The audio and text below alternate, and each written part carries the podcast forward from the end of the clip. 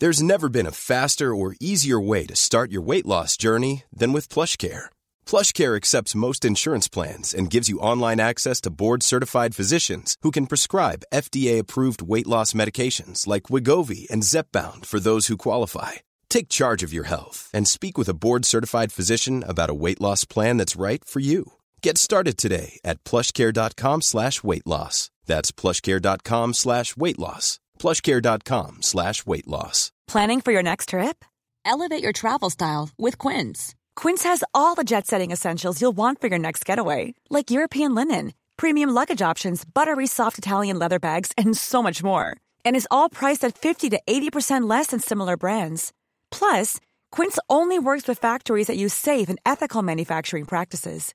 Pack your bags with high-quality essentials you'll be wearing for vacations to come with Quince. Go to quince.com slash pack for free shipping and 365-day returns. There's never been a faster or easier way to start your weight loss journey than with PlushCare.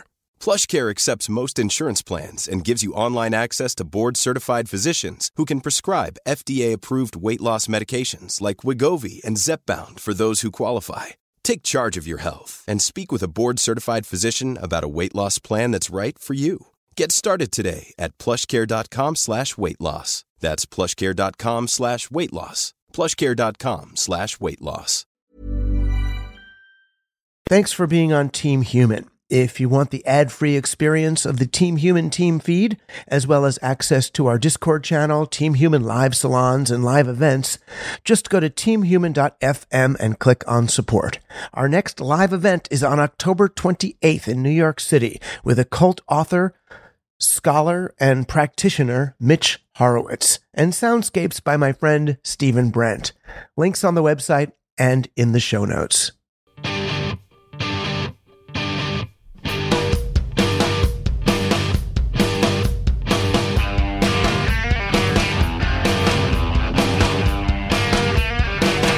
You're on Team Human, conscious intervention in the machine, an opportunity to embrace paradox, revel in the uncertain, and offer everyone else the opportunity to do the same.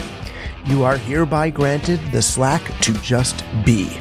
I'm Douglas Rushkoff, and you're on Team Human. Playing for Team Human today, journalist and author of a number of books on technology's impact on humanity, Maggie Jackson. And we are at the edge of knowledge, and I call it an epic chance. This is your chance. Are you going to back away from that and head back into your assumptions and what you know? Or are you going to go with what people say is the good stress of uncertainty? Maggie's going to share some of the insights of her new book, Uncertain The Wisdom and Wonder of Being Unsure. It's time to intervene on behalf of people and all uncertain beings. I'm Douglas Rushkoff, and we're all on Team Human. Well, hey, I'm uh, just back from a week in Brazil, which was great. Brazilians are great. Brazil is great.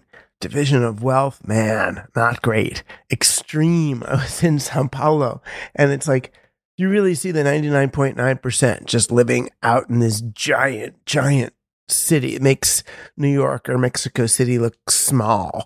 Um, it may not actually be bigger, but it sure looks bigger. It just goes on and on and on. And then right in the middle, there are these like gated communities of like really wealthy business people wearing like, Prada sneakers and stuff. It's like there was nobody anywhere close to my income level. it was one very one extreme or the other. I went down to Porto Alegre and they were more uh there there was there was a lot more uh kind of I don't know, it felt like artists, writers, intellectuals and kind of middle class people and professors and and other people like me, but boy, but I will tell you, it is a huggy, great place. They still have some connection to their their indigeneity, to the ground, to to love. They make eye contact and sit and spend actual time together. There's a a, a, a sense of, of, of spontaneity, and anything can happen. It was it was nice. It really felt uh, quite quite alive. I'll tell you, I had a really weird set of airport experiences. I don't know if I should even say it. Oh, I'll say it. What the heck? We're amongst friends. I'm on the, I won't give the airline name. I was on the airplane coming back and I, I was just feeling not great. You know, I get all jet laggy and whatever when I'm traveling and I'm coming home and I want to make sure I'm not going to go home and spread COVID or anything. So, you know, near the end of the plane flight, I took a um, COVID test out of my, uh, out of my bag. And I mean, to be the honest, I'm the only one wearing a mask, like on the whole plane. I think there was one person, another person wearing a mask, an older person, but I'm wearing a mask the whole time, just trying to, uh, you know, not, not be a good citizen, but not get COVID, not bring it home, not get my family sick or anything. And so, but before the plane lands, I figure I'll do a COVID test. If I'm positive, you know, I'll, I'll, you know, tell the Uber to take me somewhere else, take me to my office. I'll, I'll sleep in there rather than uh, rather than home. So I'm doing the COVID test, and the flight attendant comes over, and she's like, "I'm going to have to tell the captain about this." I'm like, what? Because well, you know, if you're coming here, you know, and you suspect you have COVID, I I'm just making sure I don't. Then another flight attendant came over and said, You know, I want to go on a vacation. I, I was going to go on a vacation next week. And if you're giving me COVID, I mean, and these people, none of them are wearing masks and they're, they're giving me crap for like, for testing, for actually being careful. I was just, it was so bizarre. I mean, I guess in in that culture, the idea is you wouldn't even bother to take a COVID test unless you had a strong, strong suspicion that you were COVID positive. So I guess they kind of projected that onto me. If he's doing a test, he must think he has it.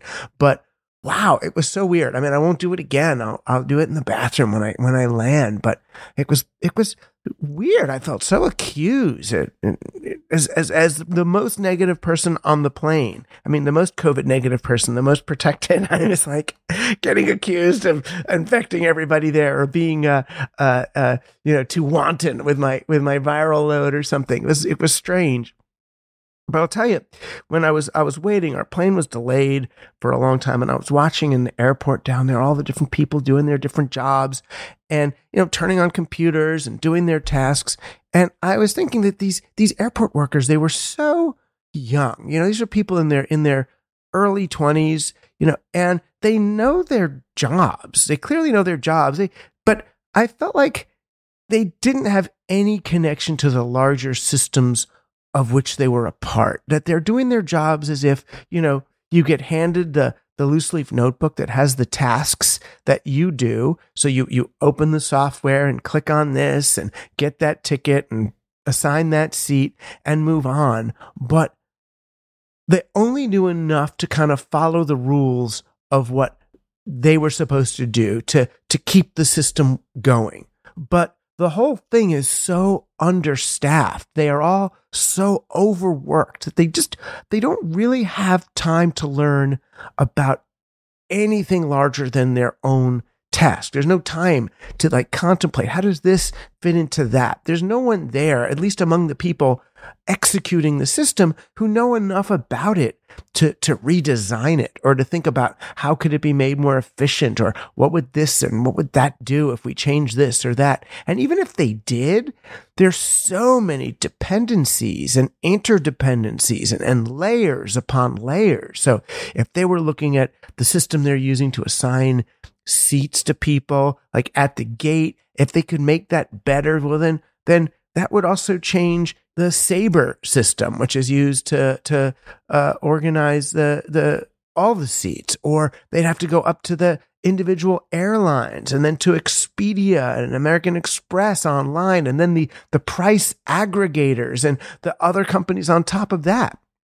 All these these pieces of a system where the human beings are so stressed and so part of these giant systems that really all we can do is kind of hang on and, you know, try to wait for those off hours and drink something or smoke something and recover to go back into the machine the next, the next day. And, and, even AI is, is not even, but AI is already like that, where even the best AI programmers, you know, they've had, they've got the AI programming the AI at this point. So we can look at the code and see it there, but we don't even know what it quite does. Why did the AI give itself this code? What is it doing for it. It doesn't quite make sense. It's like when the AI plays a game of Go and does some crazy move, and well, I don't know the logic of that. It just did that. It's the sort of same thing. So now, not only are we parts of systems that we don't fully understand, but we're parts of systems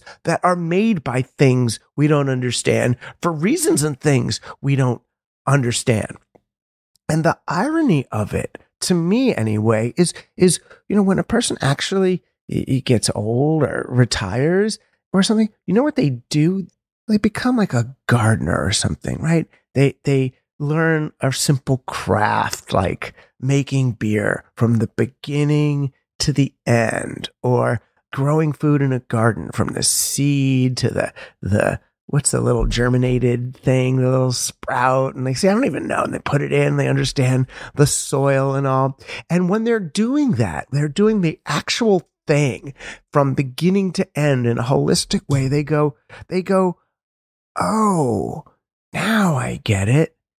Oh, I see. It's alive. It's that's the way things work. And they think back probably to when they were CEO of that big company 20, 30 years ago. And they said, ah, if I knew that, if only I knew that, that we're in these living systems and that understanding how things work and having time to contemplate them from end to end would give us, gosh, so much more of, of, of, I don't even want to say an advantage. It would give us, uh, uh, so much more insight uh, into what we're doing and how it fits. We'd be able to create so much more human and and life affirming uh, ways of doing things. Ah, I don't know. There's ways back. There's definitely ways back, but it uh, it requires pausing and breathing and actually looking at how do these things fit together. And uh, I think that's kind of what we're going to do today.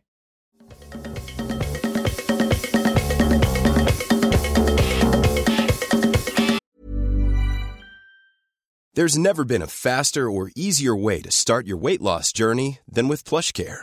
PlushCare accepts most insurance plans and gives you online access to board-certified physicians who can prescribe FDA-approved weight loss medications like Wegovy and Zepbound for those who qualify.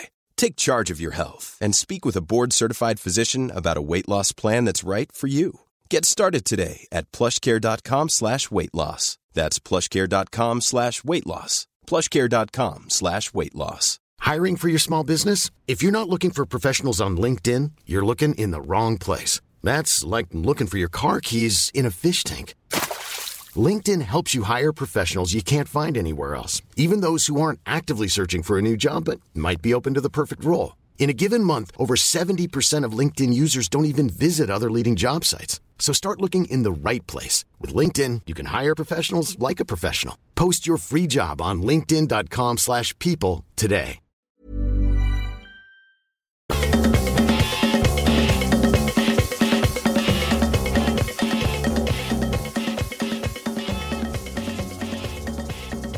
I'm delighted to bring you today's guest, Maggie Jackson.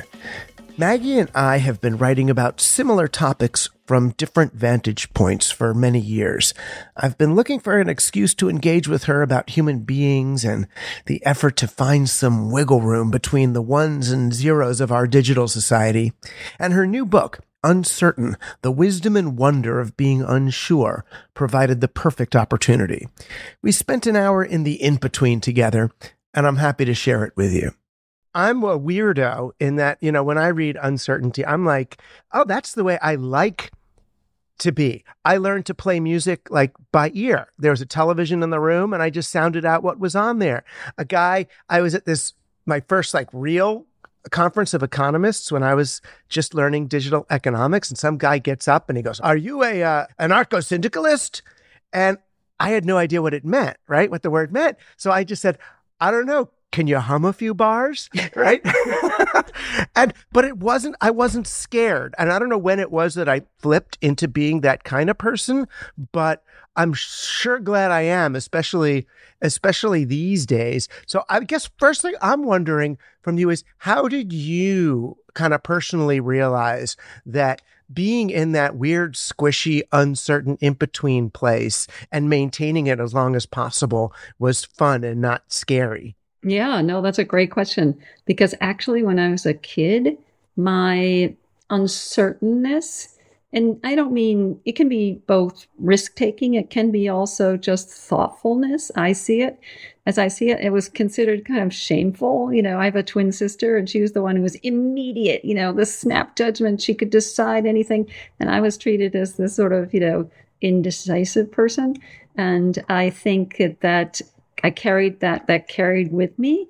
Um, ah. So I guess I've, always sort of been on the edge of the known and lived there as a reporter and as an as a, as a curious person. It's highly related to curiosity, but this book became a kind of act of redemption for me. I, right. I also like to take stances or investigate things that are outside of the norm, the mainstream. And this is so much that, that the bias against uncertainty is so, so sky high, as you know. When you start yeah. out saying, I'm a weirdo, you know, because you have a really high tolerance for uncertainty. That's a sort of psychological construct.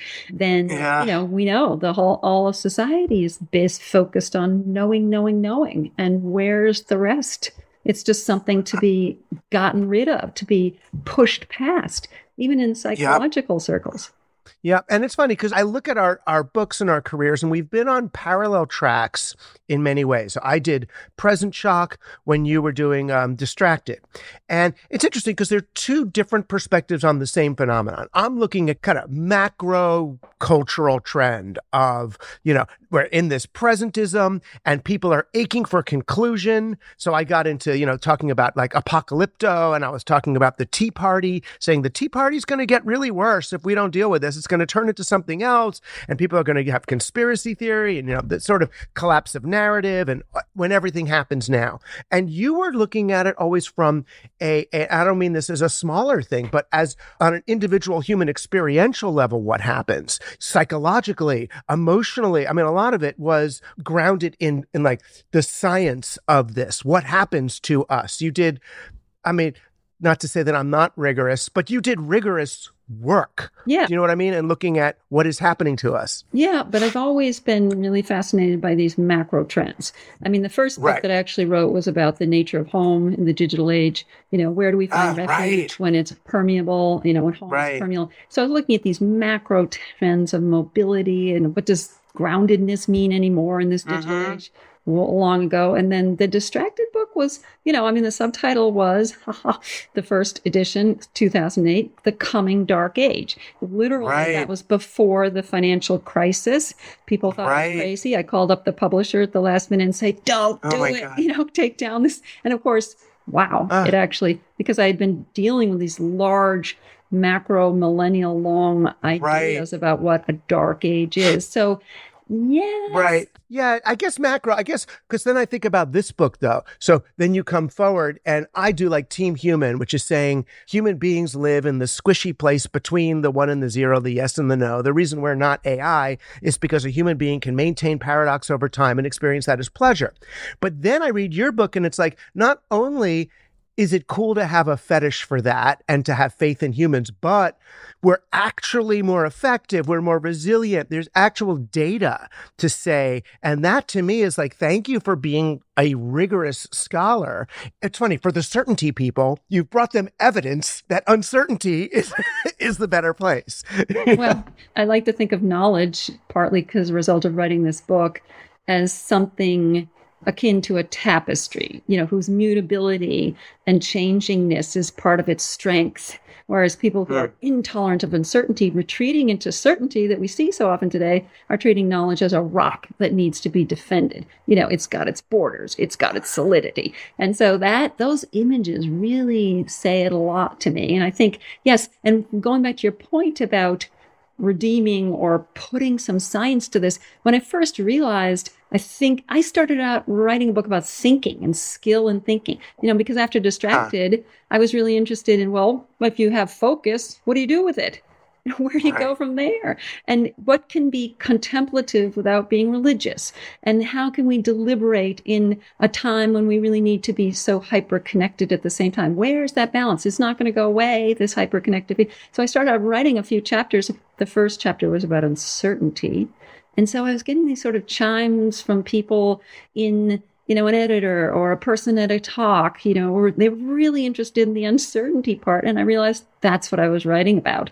And it right. really became, it sort of took took over for me rather than and when I did find that out, I went back to the books and back to the research and looked and saw that there was a, a sort of a bifurcated you know, a zero one discussion about uncertainty. It was either woo woo, let's embrace it. Gosh, this is so lovely. It's so counterculture. Right. Or it was let's mathematize it out of existence. Let's be, you know, probabilistic. You know, we'll carry on from the Enlightenment and we're going to make a profit out of it. And, and that's all risk oriented. So really, right. I felt I peeked under the lid and then I began to see just barely taking off was a new interest in uncertainty. For instance, an organizational journal, scientific journal would have a headline, you know, introduction to a special issue saying, where have we been with uncertainty? And medicine was waking up to it, although they do it so poorly, and et cetera, et cetera. So I kind of, you know, looked beyond the rock. yeah, no, and that's really that's interesting. First, I want to I just want to pull out for people writing as a collaborative process. I mean, what you're describing is what is so hard for so many of us to do because we want to write alone and we're scared to share the ideas. But by engaging with others, you ended up evolving the idea toward what mattered. So many people are like running to Substack to write for themselves because it's hard. Editors, they tell you something you don't want to hear sometimes, but it's that boy, I present shock wasn't going to be about the moment now. It was a it was an editor that didn't even that I didn't even go with. It was one of those editors meetings and she was like, "You know, I think this now business, this this presentism is what you're actually writing about." And I didn't know that. It was someone else. Each time it's someone else. Team Human was my editor, Tom. He said, No, no, no, that's not what you're writing. I think you're writing about this. Like, oh, fuck. And it's so important. I've heard that in the art world too. Someone will be doing, and of course, as you know, when you throw the baby out into the world of what the book is, people see what they want to see in it. Sometimes that can be frustrating, but on the other hand, they it they see what they carry it with them, they run with it. You learn so much from people's reactions, even post publication. And I just think that, you know, you can be writing, you can be doing a painting as an artist, or you can be writing something. And because or if you don't have your mind made up, which is something I've learned as I've grown older. I still like, you know, having an outline, et cetera, et cetera, but I, I'm much more loose about where it's going. And I think there's a better product as a result of that. So it's uncertainty every step of the way. Right. Right. And then what I want to do is sort of look at how we got here. I mean, for a lot of this, for me, feels like life in an industrial age or even a digital age. You know, the the AI, for example, the way it works is always about finding the most probable thing, you know, the most predictable, probable outcome. And here it is. This is your answer. And humans, especially uh, humans who can embrace uncertainty, we're like about the possible.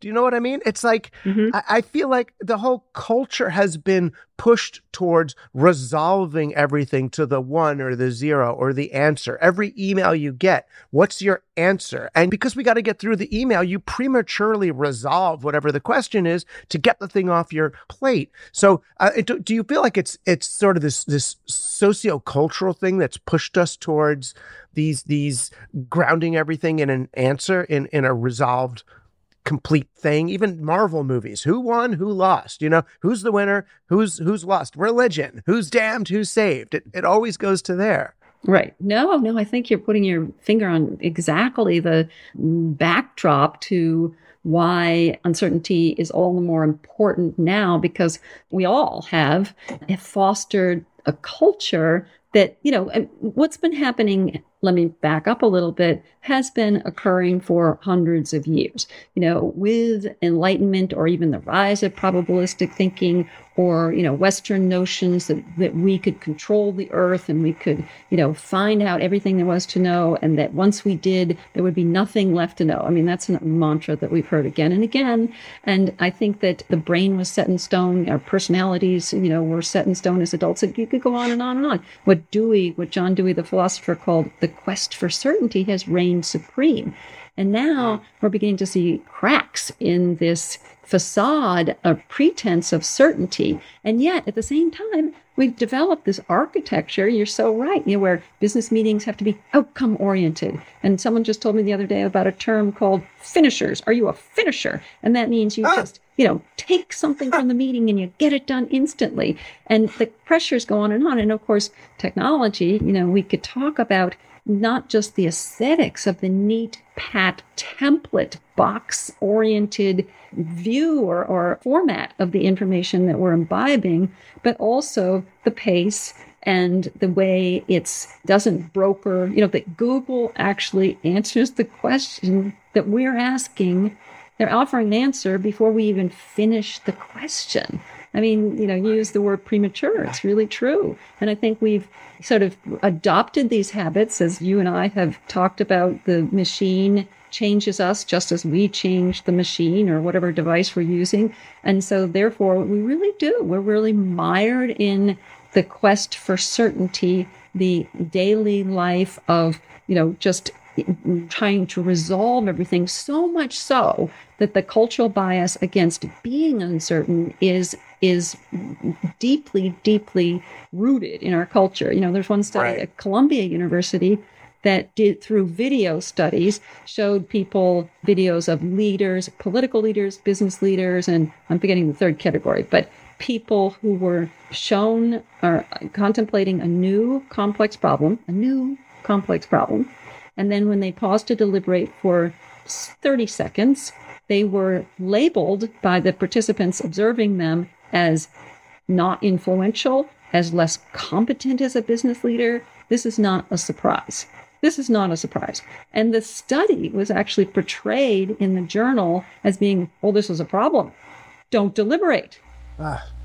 I mean, one of the chapters I thought was really interesting, or one of the pieces of research that I did, uh, which was really interesting, was all about forgetting. It was just about, it's about mm. downtime, doing nothing in the mind is anathema. And really, the more I plumbed into memory, I mean, we know memory is is fickle, and yet we complain about that. And witnesses can't be trusted, and and you know we've got to Google it because our memories are so poor, et cetera, et cetera. But the more I plumbed into, particularly what resting, pausing, sleeping, these sorts of fallow time, I call it, does, mm. the more I realized how much I not just that downtime is fa- fantastically good for building memory, you know, for that kind of capture of knowledge that we love so much, but it's also extremely amazingly good for gaining hidden insight, abstracting knowledge. So in other words, what does this imply? This implies, and then one, one example I'll give is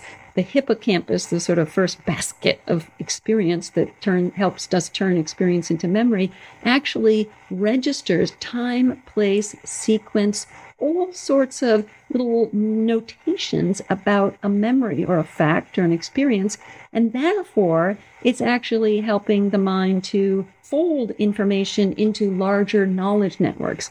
And this is not a matter, this is not a matter of uploading and downloading and the sort of metaphors that we use about the right. machine. Machine, what this does is it's a matter of time and a sort of natural, I hate to use the word organic, but the idea that knowledge is living, knowledge is not a bedrock, not a, knowledge is not a file folder, really came home to me in this chapter. And then when we struggle, the most amazing thing is when we struggle back into that memory, when we put it aside and it begins to fade and, and kind of corrode, actually that's even better for our minds because in struggling through these knowledge networks, this architecture of the mind, you're actually strengthening associations related to that memory. So we're so focused on an outcome, on a narrow outcome, on what we think we need to know, that we miss the great contextual nature of knowledge. We miss the impact of time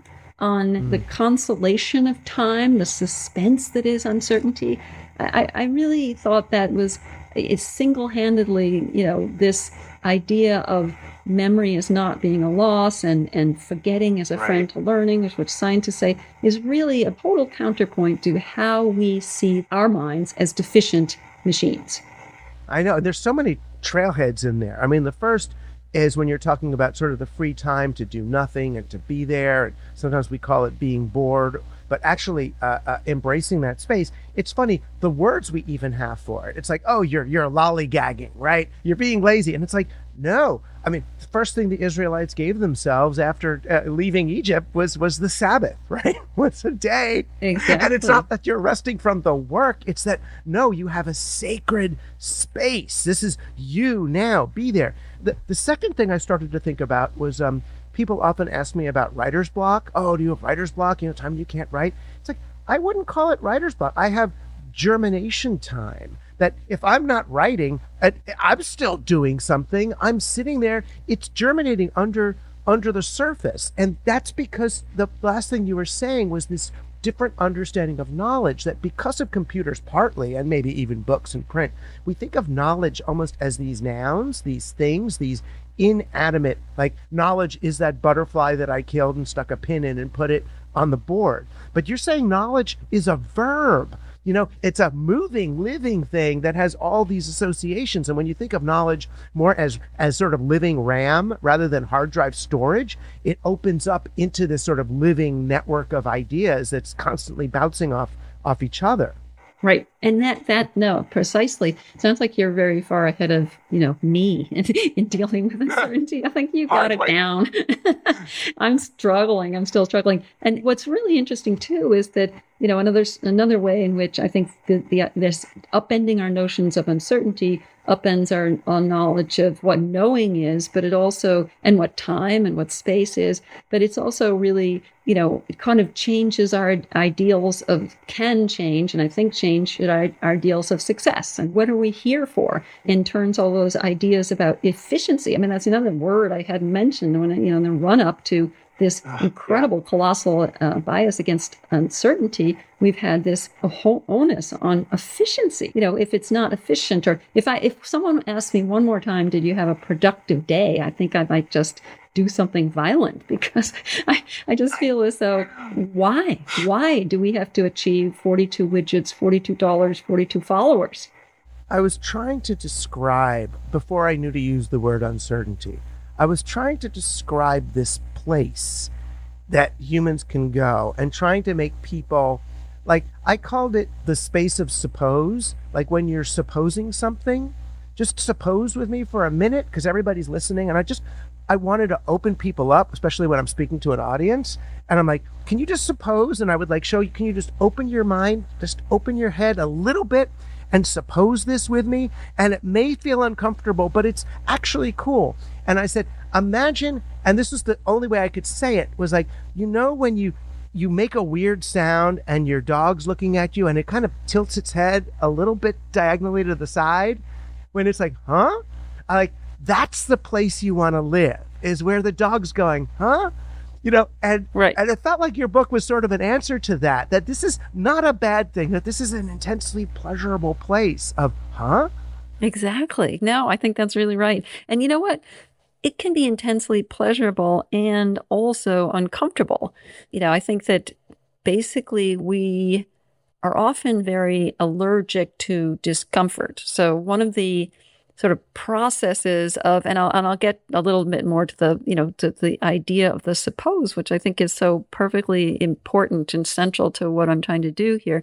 But just to go with the discomfort a little bit you know the in in sort of the neuroscience of when you meet something new and unknown and ambiguous there is a quite an incredible reaction in your mind called arousal. And that is basically, you know, it is not fight or flight. It is your brain's response to meeting something that they don't know about, that it doesn't know about, that you don't know about. And the cascading implications are astonishing, all because of stress hormones and chemicals that, you know, create more receptivity to new information on the part of both the neurons and also different parts of the brain. It creates more cross dialogue between brain regions. Your, mer- your working memory expands, your focus expands, you know, sometimes call it curious eyes. And so this is uncomfortable because what the mind is doing, as one neuroscientist told me, is saying to itself, something's to be learned here.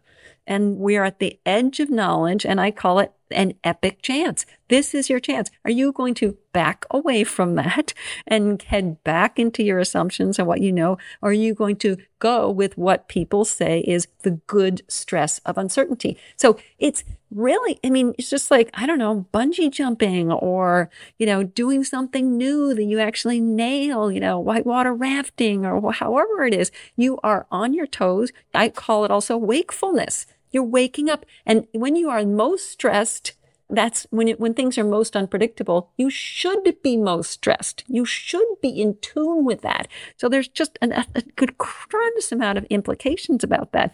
And so I think that the suppose is sort of a tiptoeing into that because I think I would sort of guesstimate that that's basically the preface to leaping or nudging or tiptoeing into that edge of the unknown. And there's another really interesting facet of this, which is in ch- children's learning. And why wouldn't we want to learn more about children's learning so we can be more childlike? They do it so well.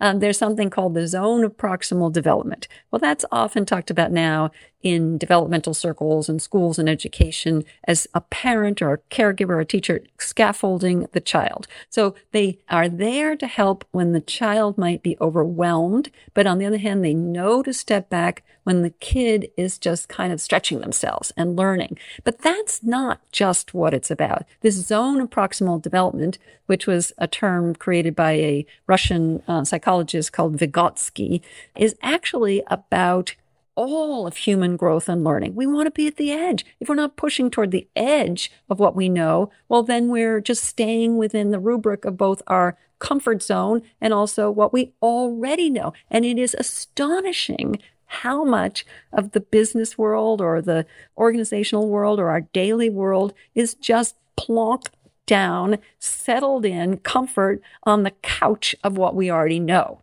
And so, yes, you're constantly being able to kind of confront things that you don't know, but do we retreat or do we lean into that? And of course, that's also the zone of uncertainty. So there really is this wonderful, and, and the metaphors, Doug, the metaphors are amazing. There's an Australian philosopher who, who studied metaphors related to uncertainty, and they are both lostness, darkness, then also exploration, and wandering. And it's really an interesting little, you know, mushment, you know, a great little soup of both things that you can say are positive and things that you can say are maybe not, are uncomfortable. Well, I mean, for some people, it's more than psychological discomfort. I mean, part of what, I mean, I worry about this with everything I write and read, but, but do you think that this sort of tolerance for uncertainty is partly a matter of privilege if you don't know where your next meal is coming from or that, that it's coming at all, it's hard to embrace uncertainty, right? Uncertainty is life or death kind of uncertainty. I mean, this sort of over certainty or fetish for certainty in some ways is is kind of a privileged white people's problem, no? Yes, no, that oh, that is such a great question, and I'm so glad you're asking about that because you know if you carry that idea of arousal and vigilance into precarious situations, for instance, people who have been raised in precarity are often hyper vigilant. They're edgy. You see, can you can see this on a city street or in a you know neighborhood where people have had social injustice and challenges and financial. They are on guard, and same with adopted children. Same with kids who grew up in alcoholic families. You know, in, in precarious situations, you have that kind of arousal times 10. And that is actually perfectly smart, it can actually be called street smarts, an evolution, ad- adaptation to a particular situation. However, you know, when kids get to school, they are, are in a situation where the predominant value system is related to skills that emerge from a world that assumes life is predictable. So a society mm. fearful of, of unpredictability will not like an edgy, quick, street smart kid in the classroom, et cetera, et cetera, et cetera. So, you know, currently there's a raft of new a movement really to under, uncover this, the hidden strengths of kids who are raised in precarity and then kind of rehumanize these, you know, people who are often denigrated for, you know, the skills that the privileged society deems unusable, expendable, or something that sh- that should be reformed. Um, you know, and I think this is this is a really, really, really, really important. So tolerance of uncertainty is a very wide, huge spectrum. It's both a state and a trait. It's situ- I'm sorry, it's both yes, situational and it's also a trait. We're all born with, or we all at least have a particular kind of spectrum of when we're you know, I can be a bungee jumper, but I can be intellectual, fearful of, you know, situations where I don't know the answer. Um, but right. then we also are situational. So when we're feeling pressure, when we're feeling time, when, when life is really unpredictable, we try to, our tendency is to close down on an answer. And I, I think that it's, it's very messy, these issues. It's very difficult. But I think what's most important is to question what's always been in terms of our assumptions about, you know, uncertainty. It's yet another uh, piece of evidence that shows that uncertainty yeah. is not the fearful, it's not the problem we think it to be. It's our attitudes toward uncertainty that are often the problem. Right. And in that sense, it's like some amount of safety, a sense of safety is a prerequisite to moving into uncertainty. You know, there's there's teachers, I know some music teachers like who will almost like well, not even almost abuse, they will abuse the student to put them in a state of of, you know, they think it's valuable to have the person feeling unsafe so they discover new things. And I found the opposite that once they feel genuinely safe, then they can move into uncertainty intentionally and with purpose and for fun.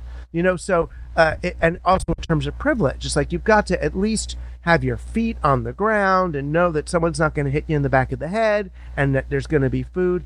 Then you can sort of move into intentionally uncertain spaces of discovery. Right. And I think that it's also another way to look at it is to think that what skills do we need when the world is more unpredictable? And I, and there is evidence that, you know, the, you know, climate is more volatile, that work hours are more precarious, that, you know, there, yeah. that the world may be growing more unpredictable. And what skills do we need? Well, we need the deep focus. We need that sense of safety that allows us to go deeply, that in times when we can, can, you know, give in to that fallow time, when we need to understand you know, stop and pause even in the middle of a crisis in an operating room if you're insurance and a surgeon and examine the multiple possibilities. That's the spaciousness of uncertainty, you know, uh, quoting Rebecca Solnit. But at the same time, we need to be so-called on point. We need to understand what's going on around us. We need to be vigilant mm. about change. And so I think we need a lot of different arrows in our quiver. And that's, that's really right. important. I know, but it's it, these are these are Im- almost impossible states to to achieve if you're like living on the platform formerly known as Twitter, right? if you're living in an always on puntalist environment, I mean, you could visit those spaces, I guess, but you know what I mean? It's anathema to this this almost this state of of psychic leisure, you know, that that allows allows for the uncertainty to arise. Right, exactly. And and being vigilant and attuned with the world and observant and street smart is not the same thing as necessarily as as you know snap judgment and exactly um, you know belligerence and you know hostility and stereotyping and you know assumptions stereotypes are immediate judgments that we unconsciously make about another. They're not allowing the, the again the spaciousness of uncertainty so that you can see this the potential in another not the set in stone wrong that you assume. I think that uncertainty as in, in its many many many forms and guises everything from deliberation to reverie to tolerance from another to per- taking the perspective taking you know to the kind of socratic I not not knowing that you don't know or allowing a moment to, to think that perhaps I don't know, those are all really important. I call it modes of uncertainty in action. And we can see opportunities for this everywhere in our daily life. And I can also see technology with the help of technology, but also socially in other ways, retreat into certainty as the easy way out, as the way, you know, that's, I think, the, some of the root of polarization. I mean, these are all really complex issues and some of the root of our unresolved relationship with the machine and delegating our own thinking to, to, to our devices and technology. Again, it comes from this unwillingness to understand. We need a language of uncertainty. And we need to understand how it can be used as a skill. And, and just going back again to the, where I kind of fell into this wonderful world of uncertainty, you know, at first I must say, I really balked at changing my book and writing about uncertainty, not just because I felt like, well, it was, you know, really the, the great thinkers all say it's about risk. So that's what it must be. And maybe there's nothing else mm. and etc. But I also felt as though it was really squishy. And I, you know, I felt as though it was so completely not, you know, I, I didn't really see even though I, you know, every bone in my body is, you know, kind of against over certitude, it was very hard to get traction and to understand. And the main thing that was really difficult was to see uncertainty as active. You know, people would always say, oh, yeah, you have to be uncertain. And then you go on to think, you have to be uncertain to do. And I kept thinking, no, it's an accompaniment. It's our escort. It's our strength. It's our fuel. And it took a really long time but I have really discovered quite a bit of scientific evidence that shows that is true. Right. Right. And it's interesting, you know, as I went through the sort of the journey of uncertain, a lot of things that I thought of as false certainty revealed themselves as delightful intentional uncertainty. I mean, I was thinking a lot about people of faith as I was reading it, and sort of, you know, Christians in particular, because it's just sort of the stereotypical people of faith, but like people who have faith and faith in God and they talk about their faith. And I'm like, yeah, but you know, the act of faith, an act of faith, it's active.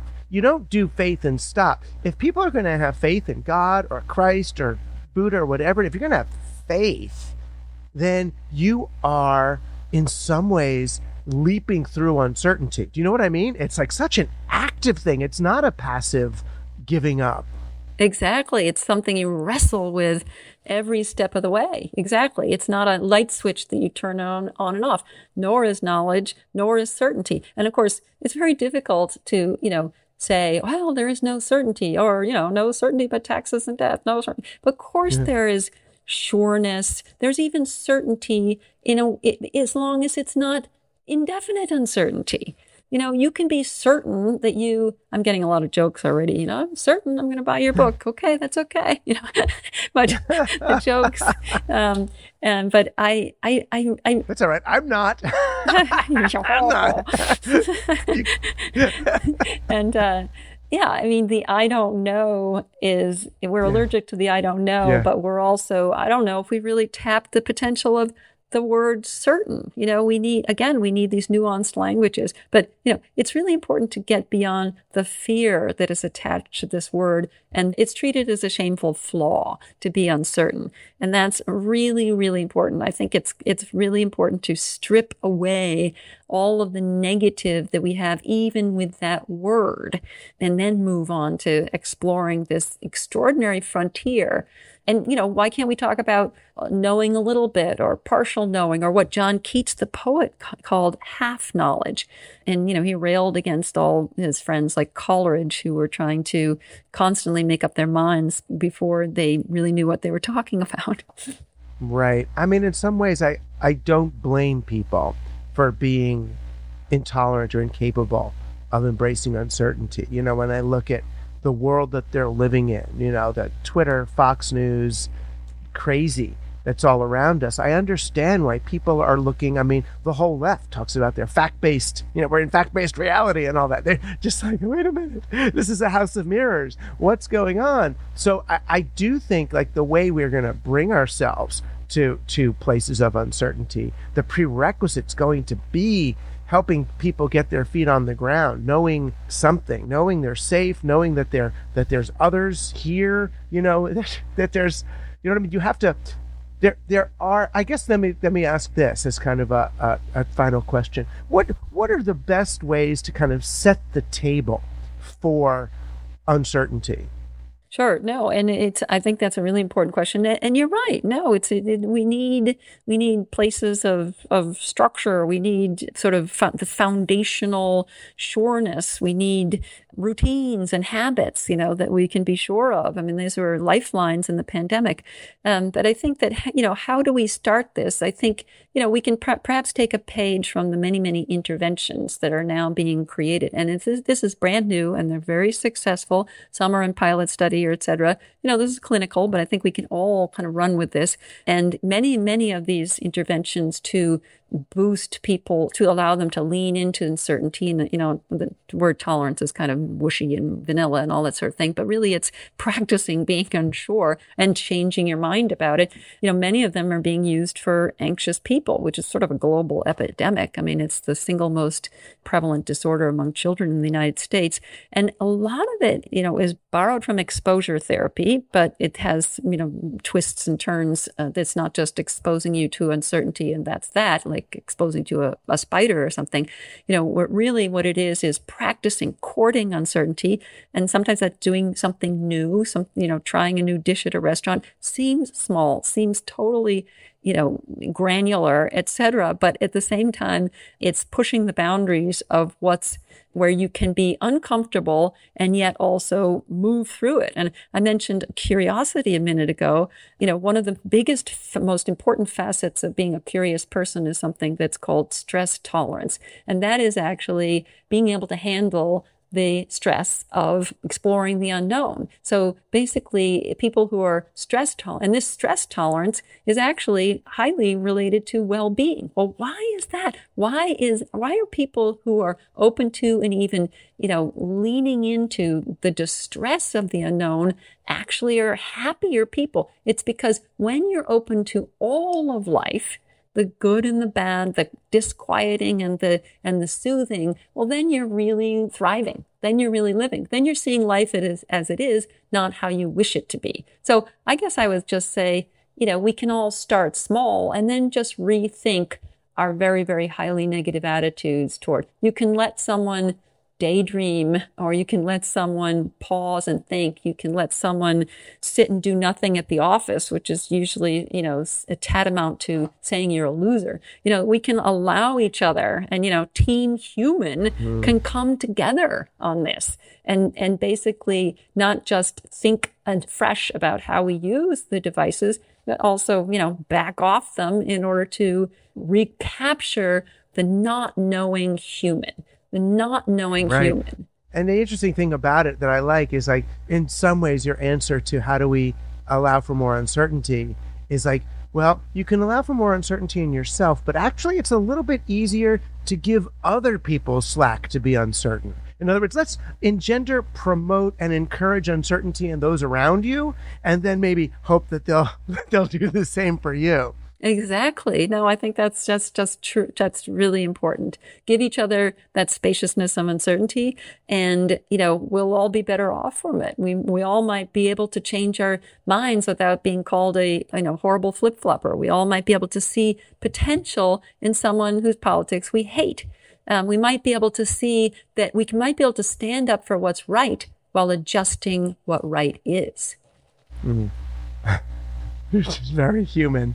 So thank you. Thanks for that. Thanks for uh, granting us all the slack to uh, move into uncertain places. It's as team human as it gets, and it's uh, boy, I think it's going to be essential if uh, if we want to sustain this thing, this project moving forward.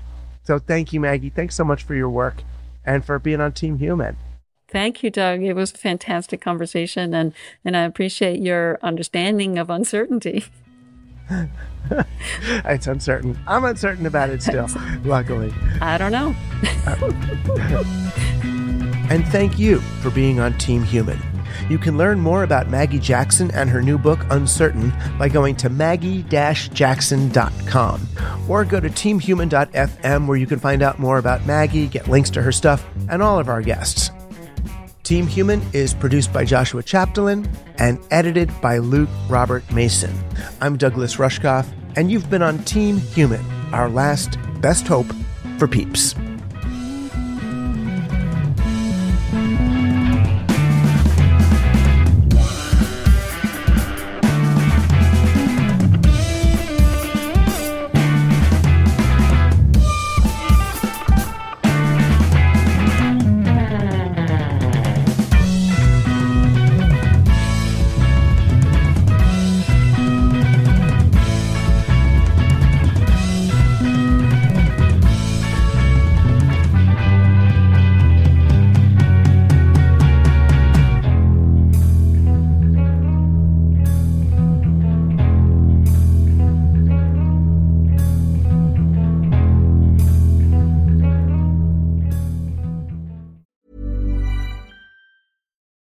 Deserves the best, and there's no better place to shop for Mother's Day than Whole Foods Market. They're your destination for unbeatable savings, from premium gifts to show-stopping flowers and irresistible desserts. Start by saving 33% with Prime on all body care and candles. Then get a 15-stem bunch of tulips for just $9.99 each with Prime. Round out Mom's menu with festive rosé, irresistible berry chantilly cake, and more special treats. Come celebrate Mother's Day at Whole Foods Market. Hey, it's Paige DeSorbo from Giggly Squad.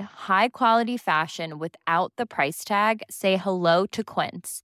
I'm snagging high-end essentials like cozy cashmere sweaters, sleek leather jackets, fine jewelry, and so much more. With Quince being 50 to 80% less than similar brands. And they partner with factories that prioritize safe, ethical, and responsible manufacturing. I love that. Luxury quality within reach. Go to quince.com slash style to get free shipping and 365 day returns on your next order. Quince.com slash style.